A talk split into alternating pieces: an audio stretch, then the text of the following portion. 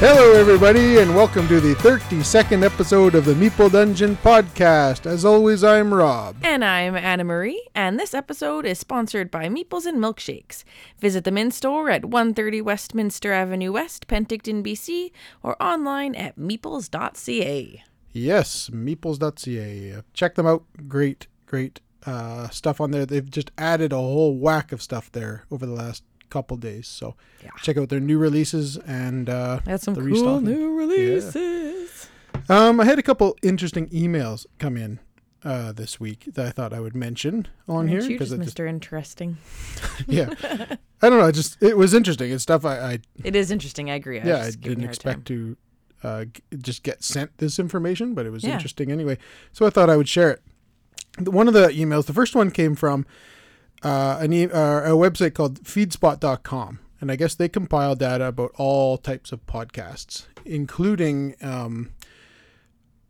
like niche podcasts about what they cover, right? So like different categories of podcasts. And ours, we fell into the category of crowdfunding. Yeah, that's cool. Yeah, so like our podcast is about board gaming, which is goes hand in hand with crowdfunding these days, but this website doesn't just talk about board gaming crowdfunding people, but just crowdfunding in general.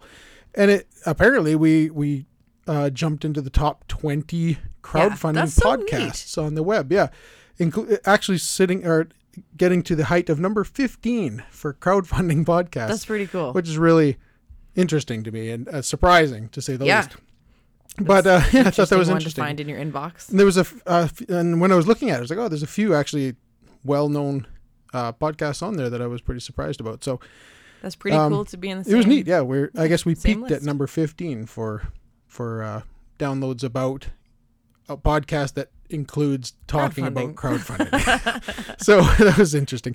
And in addition to that, we also got another email from a website called podstatus.com. And this one was talking to us about our performance since joining Apple Podcasts. Right, when we finally figured out what we were doing with that. And it only took us how many months? Forever, yes. I basically had to start from scratch on that, kind of redo what I'd done, and it turned out it worked. That had been a bit of a thorn. Yeah, but I guess that we got an email from that, and it said that we were 22nd overall in the games category and 147th overall in the leisure category. That's pretty cool. I mean, if you think about how many podcasts are out there. I know. I was pretty surprised. That's pretty sweet.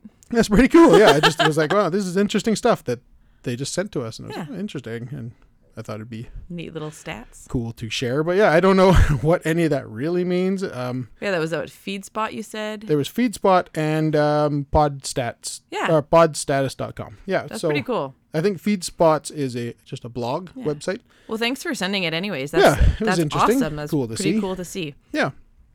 But that's, I guess, enough about that. We're going to kick things off with some new to the collection stuff here. Back a couple weeks ago, there was that sale at Meeples, that big spring cleaning sale. And I was able to snatch up Fire Tower. And Fire Tower is a game designed by Samuel Bryant and Gwen Ruel, and art by Kevin Ruel, and published by Runaway Parade Games. And this was back from 2019. And this game is a game I had my eye on forever. Wasn't that one that we were going to kickstart and then we missed it? Or was it not a Kickstarter, or it was something like that? Because I believe feel like we were trying to get that a while ago. Yeah, and then it was up for pre-order as well, and we missed out on that. Maybe that's what I was thinking. It was up for pre-order before. Yeah, I don't know. I can't remember, but it was definitely up for pre-order. We missed out on that, and then it just wasn't available anywhere. Yeah. And then they got in one copy of it at Meeples and Milkshakes, and including 3 expansions for it, which then I grabbed all of it during that sale. But the game looks very, very cool. It's a game I've had my eye on. It's very stylized. And just an interesting look to it. So Fire Tower, from the back of the box, it says, smoke rises on the horizon. Protect your fire tower from a rapidly spreading forest fire. Dispatch smoke jumpers and fire engines to combat the blaze and construct fire breaks to fortify your tower. But there is a twist. In Fire Tower, you also take on the role of nature. Harness the power of the wind and the flames to push the blaze towards your opponents. That's so cool. And take down their towers.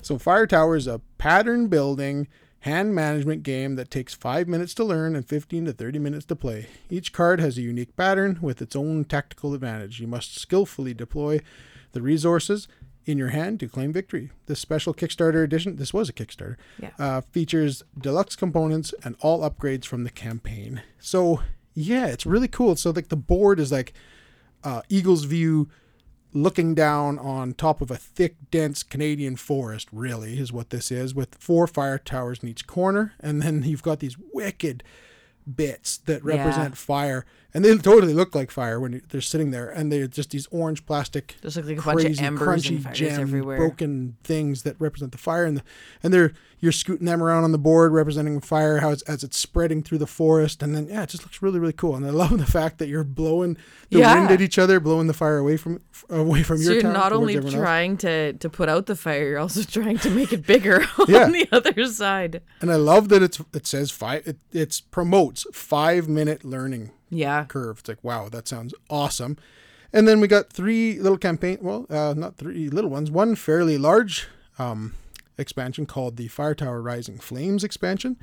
A smaller one called the Fire Tower Rising Flames. That's the same. I think it's just, you get some upgraded bits maybe. Buckets and Gems mini expansion. And then the Mega Hawk mini expansion, which is just this tiny little, it's like a matchbox. It does look like a matchbox. It's really small. I don't know. It looks really, really cool. I love that it's very, abstract-y looking. Yeah. I'm just glad we were able to get in on it and get that version of it too, because it was one that we were looking at, and just, that there's so many of them, and then you forget to go back and it slips your mind. And this one came out when we were in a slightly different financial position, where we're just like, we had to really pick and choose, right?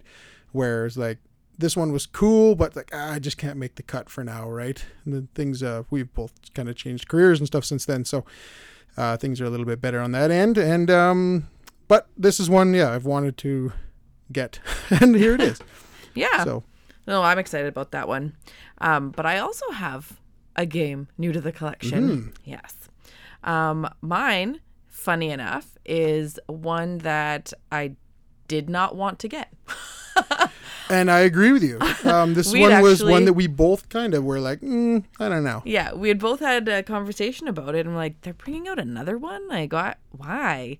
And I was like, I just feel like it'd be the same game and just with a different theme on it. And I was not sold on it whatsoever. And that was totally blind. Like, I'll put that out there. I didn't research it. I didn't anything. It was just, I've already got one and I like the one that I have, so why get something else? Which game? This game is Santorini, New York. So which doesn't make any sense at all. But okay, we'll go with it. Designed by Gordon Hamilton, art by Mr. Cuttington, good old Canadians, and published by Roxley Games and Spin Master Games. So Santorini originals. You're in Greece and you're building up there, and everything's white and blue, and it's very... the little blue domes on top of the white buildings. White buildings, and so...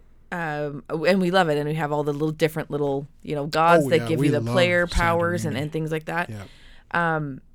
But we were chatting with Jim and Cheryl at the Meeples and Milkshakes, and they asked if we'd ever played it, and we're like, no. And we kind of said, like, we didn't really have any interest in it. Basically zero interest in playing it. Just because we figured it was... very like the same game. They're like, it's not at all. They said it's a different game. They absolutely love it. They said it's very, very different. So we're like, well, go figure. Not? Yeah. Shame on me. Right? Yeah. So I was looking into it, and in for this one, you're moving your workers around the growing city of New York. So this is like early time New York. You're building the beautiful real-life wonders of the New York architecture. You've got different roll cards, so they're obviously not going to be gods, but different kind of cards. And you're still climbing to the third level, but you have to possess the Statue of Liberty. So there are differences, but it's... They explained a lot of the differences. I can't remember what exactly everything is, but...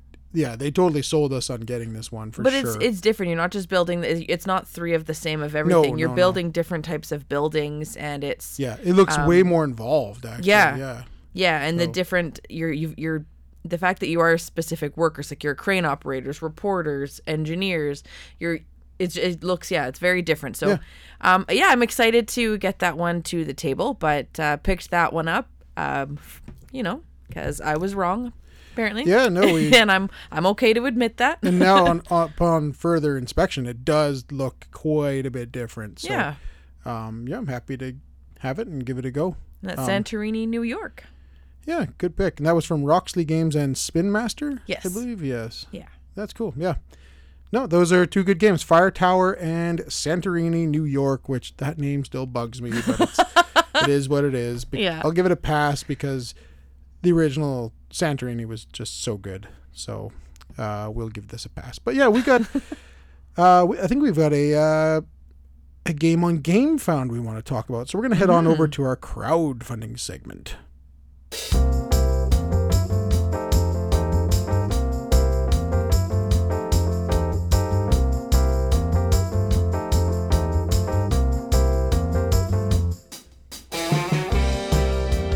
Alrighty then, here we are at our crowdfunding segment of the episode. We have one game to talk about here, and this one is on GameFound currently. What game are we talking about, Anna-Marie? We are talking about The Great Wall, designed by Camille Ciesla, Robert Plesiewicz, and Lucas Wudartchik, and art by Piotr Gaczek. And published by Awaken Realms. And I apologize for the pronunciation because I know I butchered all of those. Those are all Polish? All of them, except Awaken Realms. I got that one right. Yeah, that's right. So The Great Wall from Awaken Realms. This is a game that it was on Kickstarter, or it was either Kickstarter, GameFound, whatever. It crowdfunded a couple years back. And I believe it delivered for early 2021 to most backers. And this is a game that I've been kicking myself for not backing originally. But this, again, was a game that was super expensive. And we'd been backing all sorts of stuff. And our credit card bills were getting crazy. And we had to not back. We had to buy groceries. Yes. So we had as we'd like board games to sustain us. Yes. We needed food and... Yes.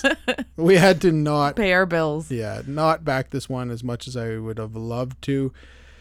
But it was one of those that it was like the homework. Dope! Yes. Every time. Oh, yeah. As soon as I saw it showing up at people's houses and all the reviews coming out. Jealousy bones. Like, oh, my goodness. Yeah, it was really kicking in hard. And yeah, this one's from Awaken Realms, and we are large Awaken Realms fans in this house. We have several. We have Lords of Hellas. We have Cthulhu Death May Die. We have Tainted Grail, Nemesis. And we've got one on the way that the Lords of Hellas... Lords of Ragnarok. Lords of Ragnarok coming. Which we did crowdfund earlier this year. Was that this year? Last year. Last year, sorry. Yeah. Late last year. Yeah. And yeah, we have. I think there's something else there too, but it doesn't matter. We do like Awaken Realms. The quality is ridiculous in these games always, and this one is no different from what I've seen. And then they had a reprint here on GameFound, which is awesome. It's nice that they did that. It allows people to get in on ones that they weren't able to for whatever reasons. Yep, for exactly this reason, right? Yeah. So, The Great Wall is, I'll just read a little blurb. Sure. It's an asymmetric worker/soldier placement. And I thought that was kind of funny until I thought about it for a second. And I was like, no, that makes total sense. They're soldiers. There may be workers, but they're also soldiers. So an asymmetric worker-soldier placement game with engine-building themes and a twist in the form of a constantly attacking AI from 1 to 5 players, which is a twist because typically AI is in solo games or if you need to add additional movement into a 2-player game, right? Yep. Like if you need to, otherwise it wouldn't work, right? So it's neat though because you have the attacking AI for the all-player counts, which is definitely interesting. And the fantasy board game is inspired by the history of the Great Wall of China, the Song Dynasty, and Genghis Khan's conquests. Oh, it's so cool. Yeah. I love the whole, the Genghis Khan, all that old history. But it's something I don't know a ton about. Yeah, me too. But it's very interesting. Which I would like to know more about. Mm-hmm. Yeah, I do find it hugely interesting, like the Mongol hordes and everything, the whole building of the wall. The ancient China, everything about it I find interesting, but I don't know enough about, and I would like, hopefully I can learn a bit about it through this game. Would be really cool. We can know more than watching Mulan. Yes, love that movie, by the way. Yeah, it's very good. Eddie Murphy's Dragon. Oh, so good. I think it's neat just reading some of the comments that were on the GameFound page, saying how there are so many new and innovative ideas that change up your typical worker placement. And people really liking the AI, how the AI is super, super good and really works really well. It does look cool because it looks like you're like on your side of the wall because the way the board's laid out, the board's laid out, right? And in the middle of it is... It's not laid up. Yeah. It's laid out like lengthways. Left to right from horizontal, right across the board. How many different ways can we say sideways or normal board placement on a table? Hot dog way, right? And across the middle is the wall, and then we've got our forces on one side, and then we've got the invaders on the other side. And this just has this seems like a much more in depth and adult version of Castle Panic. Oh, right. Yeah. Right. Yeah. Yeah. Much more. Yes. It's actually, it's historical and adult. Fairly accurate historically and with, real people as opposed to knights and goblins and things. But this one also, sorry, I'm jumping in again because another cool thing is they have a co-op mode and a competitive mode. Yeah. So, which is really neat because you can play together, I believe, trying to fight off. Yes. The invading hordes. Which is, that's the game mode I'm most interested in. Yeah, me too. I like the co-op. You and I against the invading horde. Yeah. Or whoever's here. If there's 2 or 3 of us playing against it, I don't know how many you can play in co-op, but... I would assume up to 5. It says 1 to 4 players 1 to 4. Here. But yeah, there's co-op and... it's because there's a 5th player expansion. Right, which we're getting. Yeah. So if you could get the 5th player expansion, then it could be up to 5. Right. Okay. So... Yeah, so this game is just, I mean, everyone kind of understands what's going on here. You're protecting the wall from the invading Mongol horde. And yeah, there's a whole bunch of pledge levels here. So this is, it's Awaken Realms, so it's mini-based. There's many, many, many, many minis. And nice-looking inserts. Very nice. High-quality. Oh, yes. Everything looks really, really good. There's a whole bunch of different clans, and the different clans all have different sculpts for everything. Everything looks really amazing. Quality is through the roof. The high-quality plastic inserts for all the minis look amazing. It's nice when you're getting in on something sometimes after the fact, when you're getting in on a reprint, because the sculpts that are on here aren't just sculpts. That's what they actually look like. Yes. Yeah, that is a good point. There's several pledge levels. What do we got here? So there's that's a huge one. Let's start the other way. Where's the core box? Core box, Dragon Pledge is the core box, including the stretch goals, and that's just a core pledge. That's 116 euros. So you get the game and you get all the stretch goals that are out there, and there's quite a few of those. It's a whole other box. Yeah, we haven't done the conversion, but it's probably because I'm a little bit afraid. 116 euros, probably 150. 160? You keep talking. I'll figure that out. It's probably 150, 160. Maybe a little bit more than that. And we'll so that's That's the first one, and that's the non-sun dropped. So that's just your regular minis. And then you can get a sun dropped version of that for 166 euros. So you're adding $50 for sun dropping, which is not something I'm willing to pay for. Well, well done you. It was 160 Canadian. Huh, there you go. Yeah. Take it back. You were right.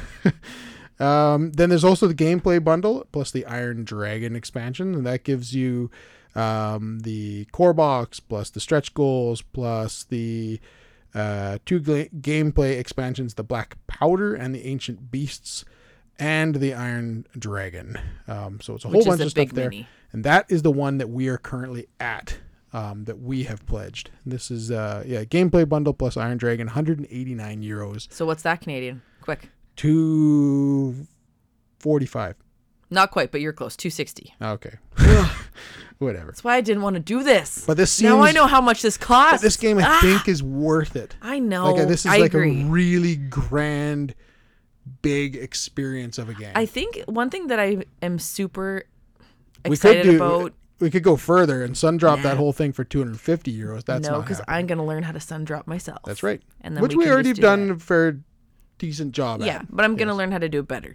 But yeah, no. I get that. But what I really think games like this are pretty cool because the historical aspect of them is super appealing to me, especially like you were saying earlier when I don't know a lot about it because, and I think it's good for say like your kids because we can say, well, you're playing a game, but this is all based in history. This is stuff that actually happened. And so if you like this game and you... Minus the dragon, but... Yes. But it's... Unless you believe some of their mythos. Right? You never know. Maybe. I don't know. But And so, you know, if they like the game and they find it really interesting, well, guess what? You can learn a lot more about this and in depth and then come and teach me about it. Yeah, no, I think it's... or I'll go look myself, but I think... These games that are based in history, like the one where this other GameFound one we had from before we've talked about on here about World War II in the Netherlands, right? Oh, yes. With that one. Orange? Yes. Yeah, I think so. Yeah, and like those games are just going to be such, I think, good gateway games for history, right? Oh, that one in particular. That one's talking about the... Well, that one's got like stories in people, it. Working against the Nazis trying to help liberate... Holland and that's some interesting stuff. And that's why I just think that these games are so cool because they open up that historical avenue and they do it in a good way. Like you're obviously pulled into playing this game and it's I just love it. And when they do games like this and they do them well, they're just fantastic. Yeah, no, I agree. We would have 100% if we didn't have to eat. Yeah, we didn't need to buy groceries back in the day. But here it is now, so we have another crack at it. And so there's one more pledge level you can do, which is the Collector's Bundle Iron Dragon all-in thing, and it's got all sorts of stuff. And that's 282 euros. Yeah, that one I think has sleeves, and it has an art book and some things that are non-gameplay. They have non-gameplay add-ons in them. You could also get that version sun-dropped for 340 euros. Oh, should we play that game? 340, guess. 555. Oh, you were going how I was going before. No, 467. Oh. Still a lot. Yeah, well, okay. But, yes. Okay, well, still. So there's three pledge levels you can get with versions that you could also get sun-dropped. Yeah. But we're going to sit nicely at that gameplay bundle, Iron Dragon, 189 euros gives you all the... Basically, all the stuff, all the expansions, non-sun dropped, and none of the sleeves and all that stuff. So, that's what we're gonna go with, and I'm excited. Oh, for this one to show up, and I'm hoping that they already have a lot of this printed. So this, I'd imagine they would. I don't think ship, quicker. Like it would be super cool. Well, I think when you've already done a production run of something, you already know what you're doing, and it's already like everything's already made. The sculpts are made. Everything's done, and you just. And they've already got the money. I wonder if they have, right, when you pledge it. I wonder if they've said when they think it's going to deliver. I don't see it here. But it would be super cool if this were to deliver in 2022, like maybe towards Christmas. Yeah. It would be really, really great. And this game's got accolades out the wazoo. Oh, yeah. Attached to it. So I am very, very excited for this. And yeah, I think that just about covers our talk about the Great Wall. So we have a review to do. Yeah, we do. And we're going to get to that right after this. Meeples and Milkshakes is a great place for all sorts of gaming fun. They offer a stay-and-play library with over 500 games, yummy eats like delicious milkshakes, tasty treats, and scrumptious sandwiches all made in-house. And they host a board game meetup every Wednesday and Friday at 7 p.m. Not only does Meeples and Milkshakes have a wide variety of games to purchase in store, they also have an extensive catalog of games available online at meeples.ca. Their easy-to-navigate web store features new arrivals and restock sections, which are being constantly updated. Looking for the new hotness? Check out their pre-order pages. That's right, there are multiple pages of pre-orders with hundreds of titles to choose from. Oh yeah, they also ship across Canada. Check out Meeples and Milkshakes and their friendly, knowledgeable staff in person at 130 Westminster Avenue West in Penticton, BC, or online at meeples.ca. Alrighty then, here we are at our final segment of the episode, in which we are going to be doing another Meeple Dungeon review. Yes, and what are we reviewing today, Anna-Marie? Today we are reviewing Mantis Falls, designed by Adrian Carryhard, art by Julie Beerworth and Adrian Carryhard, and published by Distant Rabbit Games. Yes, Mantis Falls. This was a Kickstarter I backed, which seems like almost 2 years ago or something, but it arrived about 2 weeks ago, 3 weeks ago, yep. I think. And we've played several games of it since. And yeah, we're going to do our review here. So this is another, sorry to interrupt, there's another designer artist, same person, those multi-talented people who can do both. But yeah, do you want to give a little read of the blurb there? You betcha. You are in a mob-ruled town in the 1940s, and at least one of you was a witness to something you were not supposed to see. You need to make it across town alive to where there are people that can protect you, but your journey will be a dangerous one. You are informed that another witness will join you. By working together, you may have a much better chance of surviving. But what if they are not who they claim to be? Dun, dun, dun.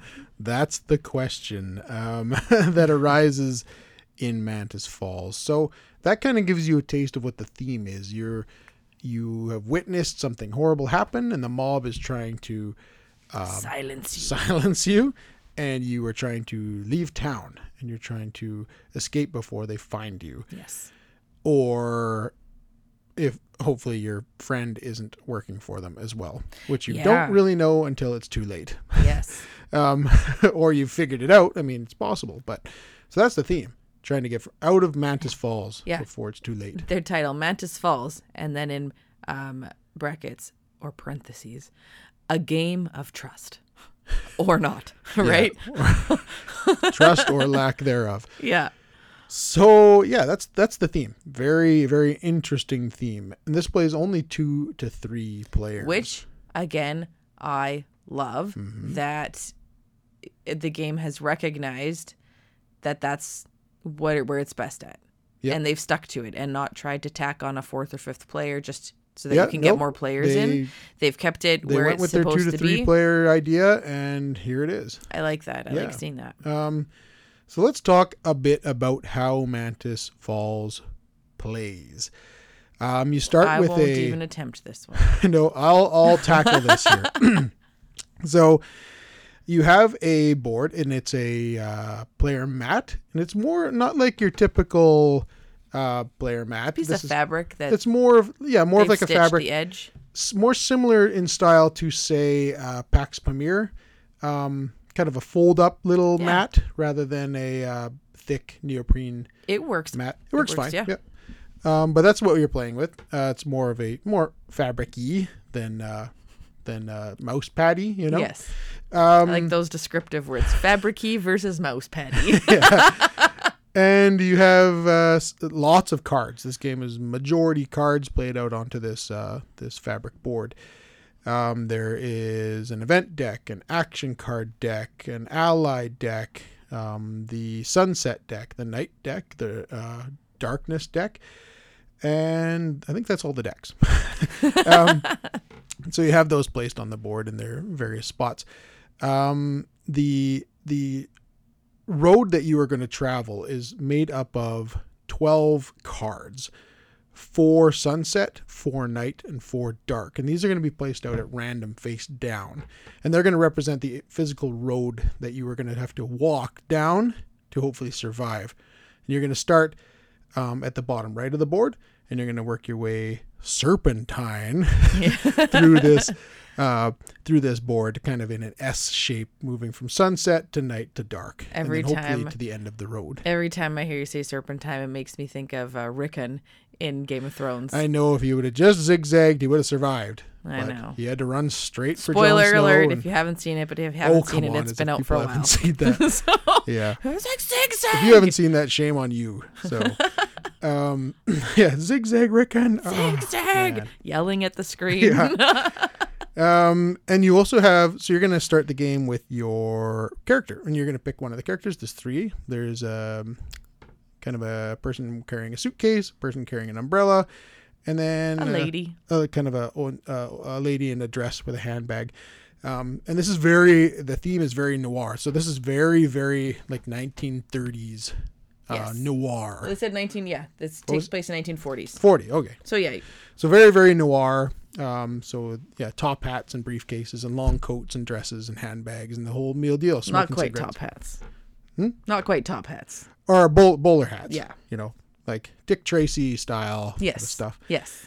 So you're going to pick your character, and you are going to get dished out a character card, which is going to tell you what your character has as far as life and a special ability if they have one. There's only 3 characters. So one is kind of plain Jane. One is more with higher health with kind of a limited special ability, and one has got lower health with a kind of a more prominent special ability. And then there's the roles, this is where the whole game comes together. In a 2-player game, you're going to have 3 cards. You're going to have 2 witness cards and an assassin card. You're going to mix them together. You're going to deal 1 card to both players, and you are never going to reveal who you are until the end of the game. Right. So one of us may or may not be an assassin. We never know. In a 3-player game, it's the same idea. You're just going to add in 1 more witness card, and you're going to deal out 1 card to everybody and hope that you're all on the level and be suspicious of each other the entire time. The entire time. Yes. So you're going to have your character given to you. You're going to have your role hidden, and then you're going to get dished out some action cards. And you're going to get your little standee, and you're going to place it at the start of the road card. And then you're going to reveal the first card from the sunset street. And so you kind of you always see kind of the next card ahead of you.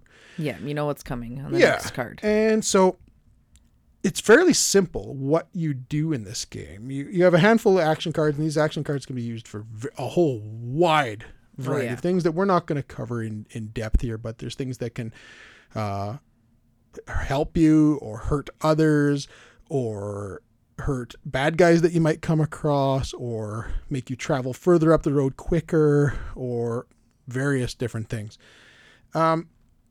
So you are going to, the first thing you're going to do is you're going to move, and it's that simple. You can move ahead 1, or you can spend, there's this certain part of the board called the conserved energy section.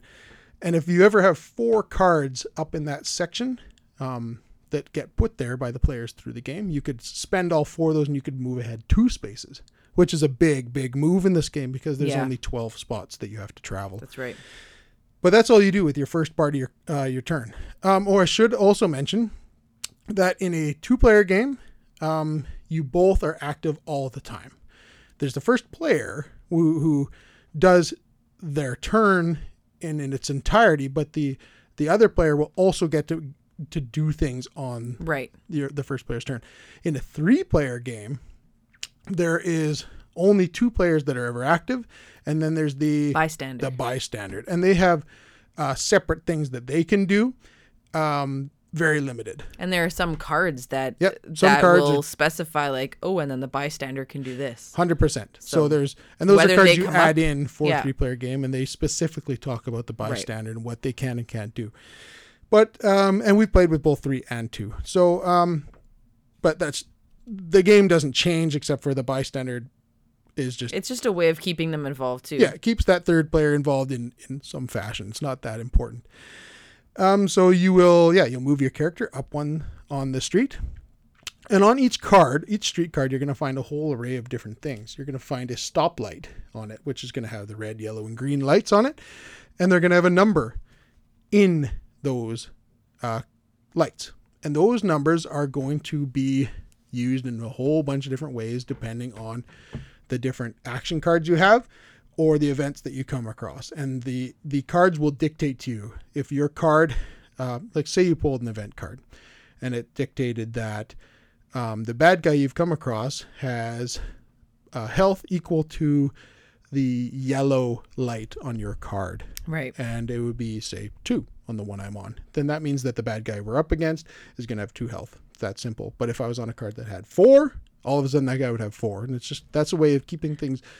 Every character, every bad guy you come across is going to change through the game. Yeah, it's also going to be like maybe how much they damage you. Like your red light is going to be how much you get damaged, right? But the health of the guy is your yellow. So yeah.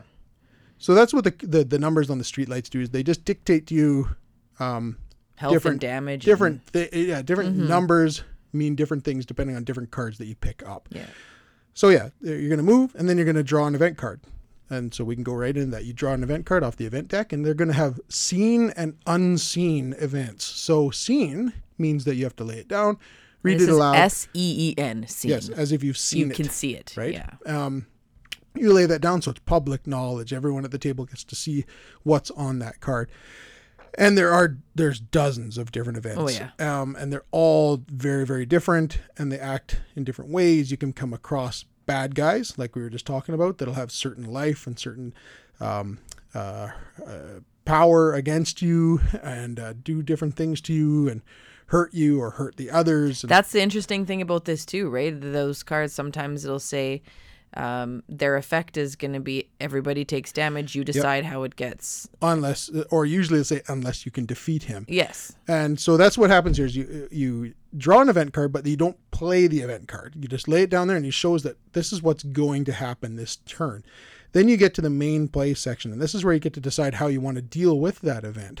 If the event was not a bad guy, you can kind of go several different routes where you could, conserve energy. Like I said, you could throw one of your cards that you don't really have use for. You could throw it up into that conserved energy section at the top of the board. And then as soon as you have 4 cards up there, you're able to spend those 4 cards on either my turn, your turn, the third player's turn to do either gain a health back that you might have lost or jump ahead 2 spaces. And that's really, really a thing that you do need to do in this game. Yeah. The second you don't have a card you have a card you don't need, you must dump it up there because that is hugely powerful. Yeah.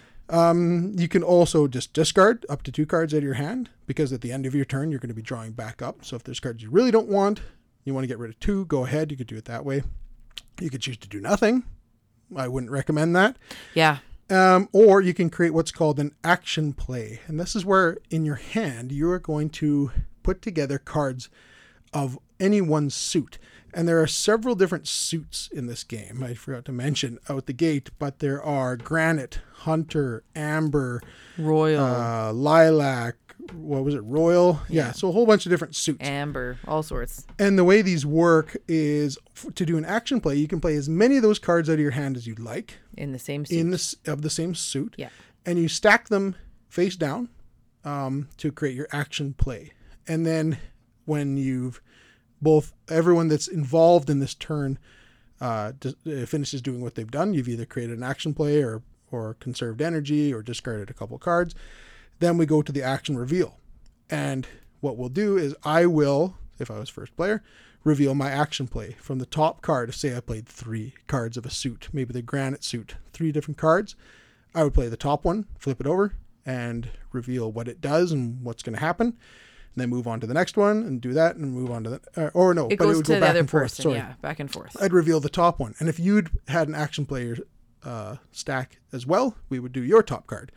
and then back to me, and until we're both done. And they do it that way. There are cards that can play off of each other. For like, it can say, if another card of this, you can replicate another one of these, or you can do this if it's something else has been played. So they can definitely work off of each other. Yeah. So you'll play back and forth, revealing cards and doing whatever they say they're going to do, including if you're up against a bad guy of some sort and you're trying to beat him up, you might use your baseball bat to do 2 damage to an opponent, or you.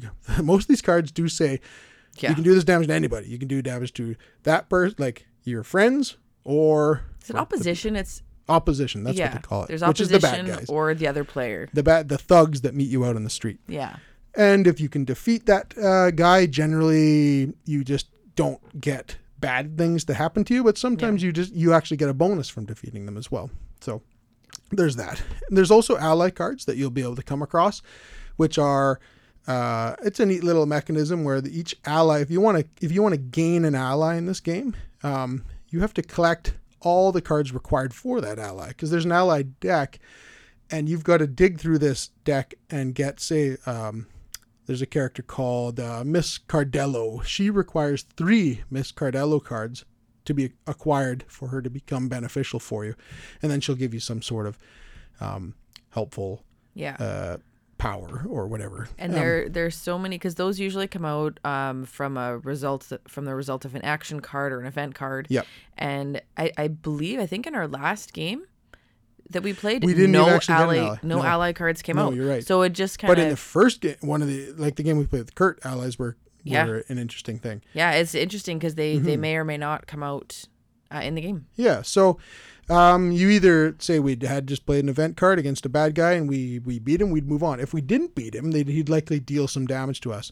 And because it was a scene event, we would all know exactly where that damage needs to be distributed. And on your little player board, it's this tiny little wooden board which shows your life points on it, which is it's a really cool little board. Mm-hmm. And it's got a little button that you move along. To show how many wounds you've taken, you would move your little wound tracker up if you took any damage. And then at the end of that, you would move on to the draw phase. So you just kind of complete the event and processing phase, and you'd move on. You'd draw back up to your hand limit, and which is 7, I believe. 7, yeah. And then you pass the first player token. If it's a 3-player game, then the first player becomes, or a new player becomes first person. The person to their right becomes the other active player, and whoever else was left at the table becomes the bystander. Right. And that's how a round happens. And then you keep going around the table doing this, switching up who's first player, who's the other active player, who's the bystander, and you're pulling event cards and you're moving forward up the road and you're revealing these events. And some of them, like I said, are seen and unseen. So the unseen ones are very interesting because you can take that card and you can read it and you don't have to show it to the other people. You have to say whatever you say on it, you have to say is true, but you can leave out specific information. Yeah. So if there was one, say, if I was the assassin, which I was in one game, and I had an unseen event and it said, if you don't beat this guy up, or if you don't defeat this bad guy, you get hit for 4 damage, and you could distribute this any way you want. I could say, yeah, we didn't beat the guy. Annemarie, you have to take 4 damage. Yeah. Because it doesn't say that player needs to, but it says it can be distributed however you would like. But I can just say Annemarie has to take 4 damage. It says, yeah. And she can't see it.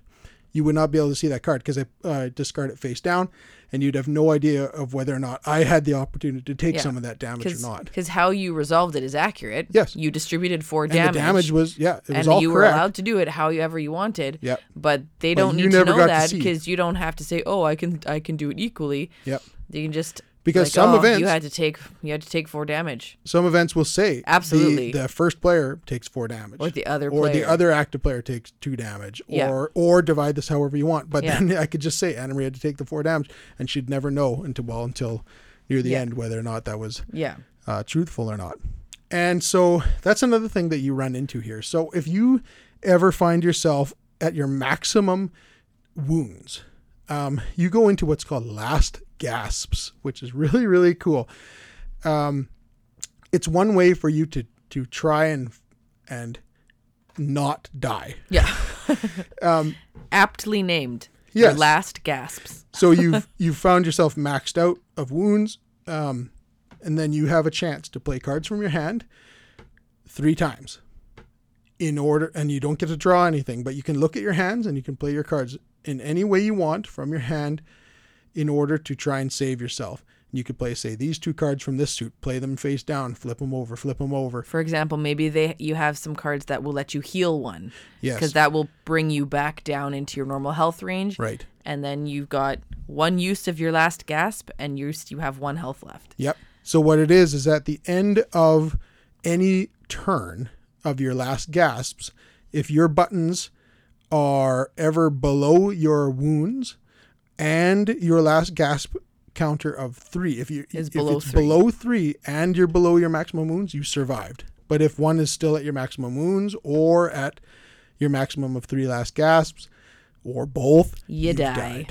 And and that happens, believe you me. You die in this game. It is not easy. In the last game we played, we had some cards that clipped us along really well, and I was like, oh, this is gonna be awesome. Not awesome. No, it did not. Because when you there are on the cards, this is just a side note, but on the cards, when you land on specific cards, there is damage. Some cards have damage that you have to take. What are they called? They're called ambushes. So on the road cards themselves, the ones with the street lights, as you're moving through the board, they'll have in the bottom right corner, they'll have up to 2 different icons. They'll have one that'll have a number and it'll say ambush. And if you land and you finish your turn on that card, you're taking that damage. Yeah. 1 or 2, regardless. I believe, is the maximum ambush damage you can take. Simple as that. And also, there can be a telephone symbol or a bus symbol. Yeah. And those can come into play hugely. Because on your action cards, there's going to be references to those symbols. So, for instance, I had one called I think it was called the bus pass or something. Yeah. Where I simply had to, if I was on, at the start of my turn, on a street card that had a bus logo, I could play my bus pass card. I think it's something a bit more clever than that, but I'm not sure. And then you could scoot along to the next card up that also had a bus pass on it, or a bus symbol. So you could potentially skip your way forward, 2-3 cards easily using that card. There are also ones where you've got that say, like, there was one that it was like a make or break in the last game we played, where we really needed to kill or beat the opposition, and it had it was like a hired hit, like it a was hitman card. Call in a hit, yeah. Yes. And I could have just destroyed him, except I needed to be near a card with the phone symbol, and I was not. And I think a similar one.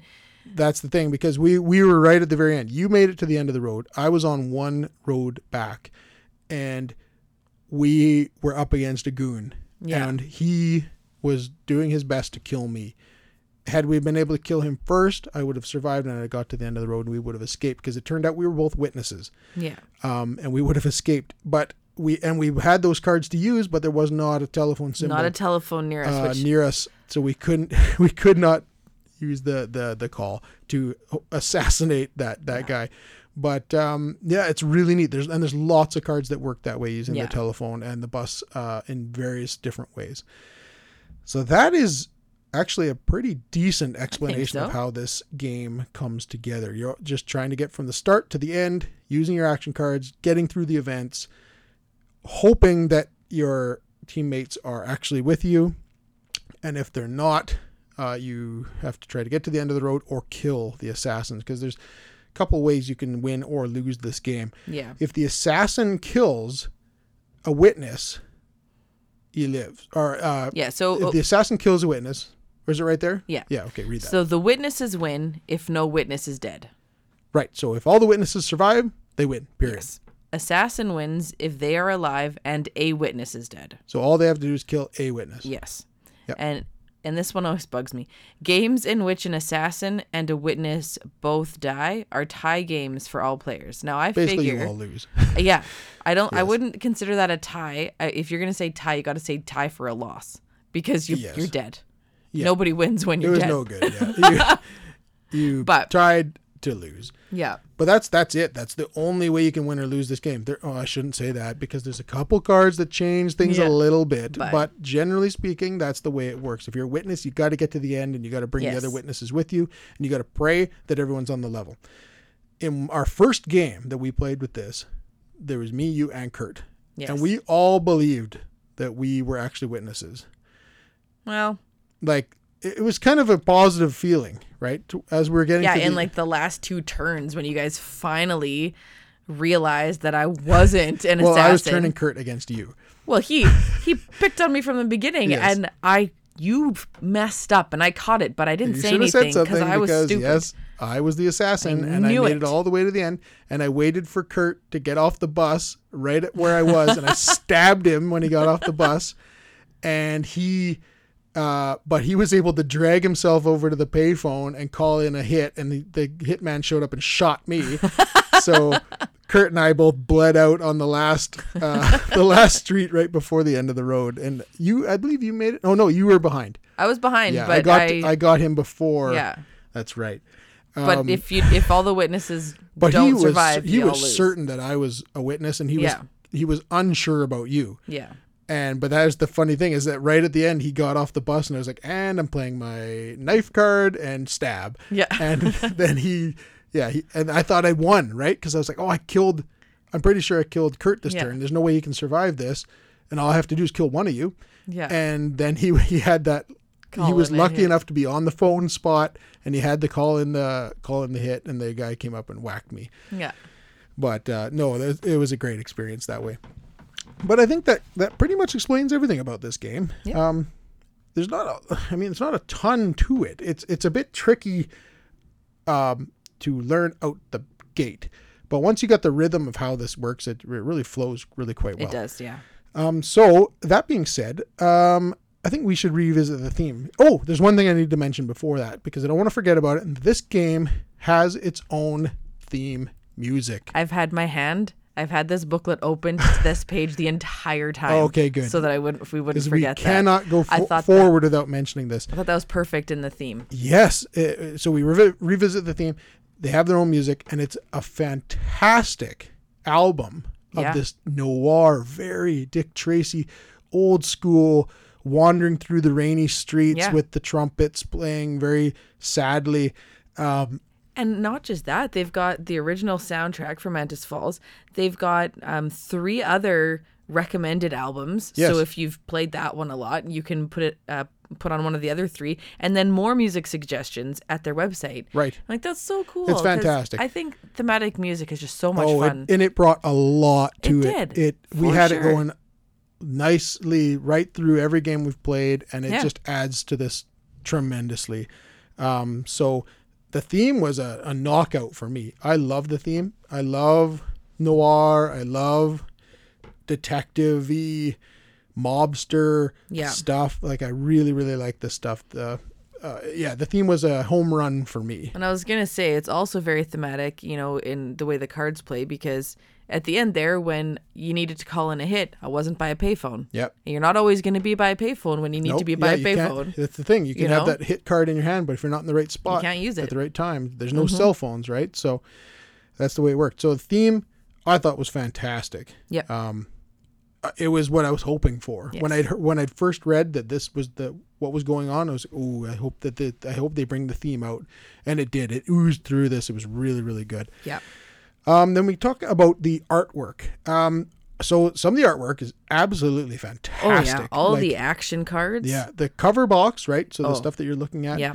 That same artwork shows up on all the fronts, like all the faces of all of the action cards. And they're all really, really nicely laid out.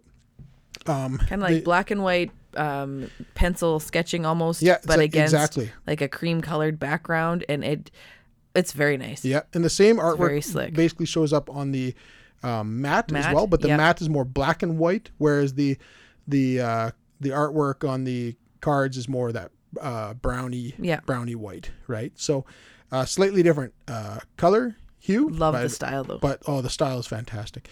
Then there's the artwork on the road cards is fine. It's very different. It's much different than the rest. It's a very different style from the other cards. It's quite a different style. And could have used a bit of variety on them, like maybe like the odd, because they're kind of like carbon copies of each other, just with different numbers and different symbols on them. But if I would have liked if the streets had had different things. Each card had a different, like a, I don't know, lamppost in a different area, or a dog on one, or a fire hydrant or something. You know, just a little variety there would have been great. But I mean, they're fine. The little meeples are fantastic. They are. They're very cool. Really, really great. And I really love the what did you call it? The fabric-y. Yeah, fabric-y mat. It just folds up nicely. Because you don't need to store it anywhere else. It stores in the box, and it's just got a nice. It lays out the cards very nicely. So I love that. I think that was an awesome element to put in this game. I agree. And the little player boards on the Kickstarter version, which is what we have here, they have some nice wooden ones with everything's engraved on them. They're really, really nice. They come with little buttons to move, to scoot along, to count your wounds and your last gasps. They also came with sleeves for everything, and we've sleeved it all. And they also come with these little pouches, like potato sack kind of drawstring pouches for everything, and the cards kind of fit in them a little awkwardly because the corners on the cards kind of like with the sleeves on them on the stuff a little bit, so they're a little awkward, but they do keep everything nicely stored in the box. And there's about 5 or 6 of these little bags. Nice sized box too. It's like a small. Yeah, it's a nice little sized box. And the bags are great, like really great little quality little bag, and they all have like pictures on them with the artwork, and they tell you what you're supposed to put in them. This one in my hand shows, it says it's supposed to be the pieces, so you put like the buttons and the meeples in there and whatever. So no, really, really cool. Components really, really good. Artwork, or no, I guess we're on to the components here. The artwork was really, really fantastic on one end, and then could have used maybe a slightly upgrade on others. But overall, I really liked it. I really digged what they were trying to do here. And the components were just, really, really good. No, I think they were awesome. Yeah, and the fact that they had sleeves for everything, because like they said actually in the book, was that in a game where there's hidden information, you like to sleeve everything, so there's no clues left on any cards. You're not going to wreck. The one with the bent corners is that card, and that one with that scratch is that card. That was nicely thoughtful. Yes. That was thoughtful, I thought. It was really well thought out, Yeah. So components and artwork, really good. Yep. Gameplay, fantastic. So we got to talk about whether or not we recommend this game. And if we do, who do we recommend it for? I certainly do recommend this game, because this game is everything I was hoping for a hidden role game first off, you can play this 2-player, which we have. I'll say this, though. It does sing at 3. 3 is where you should play this, but you can play it at 2 and have just about as much fun. But I think it's really, really good with 3. Well, you get that extra added person of throwing in doubt, or trying to gang up on someone, or it just adds fighting to it. For your life. But it's relatively quick too, even with the 3 players, right? For sure, you can finish this in an hour for sure. Yeah, and it brings so much with the music playing, and especially the music. The music really brought this game home for me. Yeah, and then just never really knowing if the person across from you is telling the truth on things, or if they're actually trying to help you.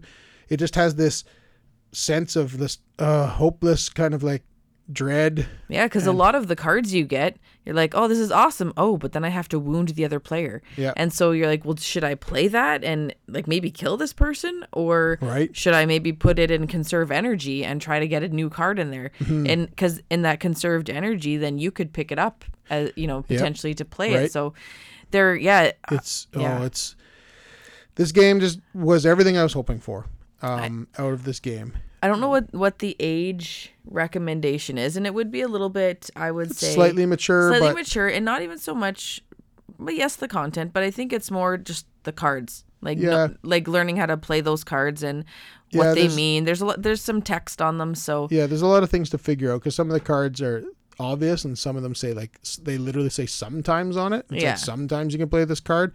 Well, why is that? Well, you got to read as to why it's only applicable sometimes. It's a little bit older. Well, so this game is definitely for slightly more mature audience.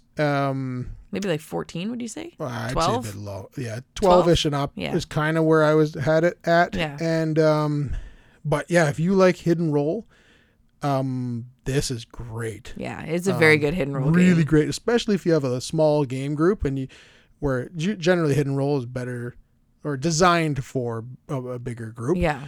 This one, if you only have 2 or 3, 4 people in your game group and you want to play a solid hidden roll game, this is the one. Well, yeah, and it's nice because it's a hidden roll, like you said, that goes quickly. It does. Because you can scoot along that track. You can play a couple games of this in the night easily. Yeah. And yeah, and then it's just, and you just the fact that you never know if the person is on the level or not until you get closer to that end. And it's nice that, you know, it's one of those hidden rolls, but this one they've done really well because it's not an obvious... It's not obvious because so many of the cards are like, but you have to wound the other player. Yeah, like if you use a hand grenade, right? It's but like, you're not the only one that has them. And sometimes those are the only cards you can play. So it's like, I really need this effect. But I'm sorry, I got to hit you. Is that the only card you can play, right? That's the thing. It's that's like, the thing. You keep saying, oh, I don't have any options. This is the best thing I can do. It's like, well, you're hoping that he's telling the truth. Yeah. And it's just, that's what I love about it. I loved everything about it. Yeah. It's awesome. This is one of my favorite games I've played this year. So we're counting this as a 2022 title. Yeah. Even though I know the States basically had this for 2021, but I think the bulk of Canada hasn't had this until 2022. So this is definitely going to be in contention for our 2022 Games of the Year list. And right now, this is one of my favorite I played this year. It's awesome. So obviously, highly recommended. Yes. 2 big thumbs up from us here at the Meeple Dungeon. But, yeah, I think we're going to call that an episode. So we are going to run. You can find us on Twitter at Meeple Dungeon, YouTube, The Meeple Dungeon. Our podcast, it can be found on all the major podcasting sites. If you want to contact us, you can including Apple. And Apple, yes, where apparently we're doing really well. Now that we've figured it out. You can contact us, themeepledungeon@gmail.com if you'd like us to talk about anything in particular. And yeah, we're going to run. We will see you next week. Cheers. Have a great week, everyone. Bye-bye.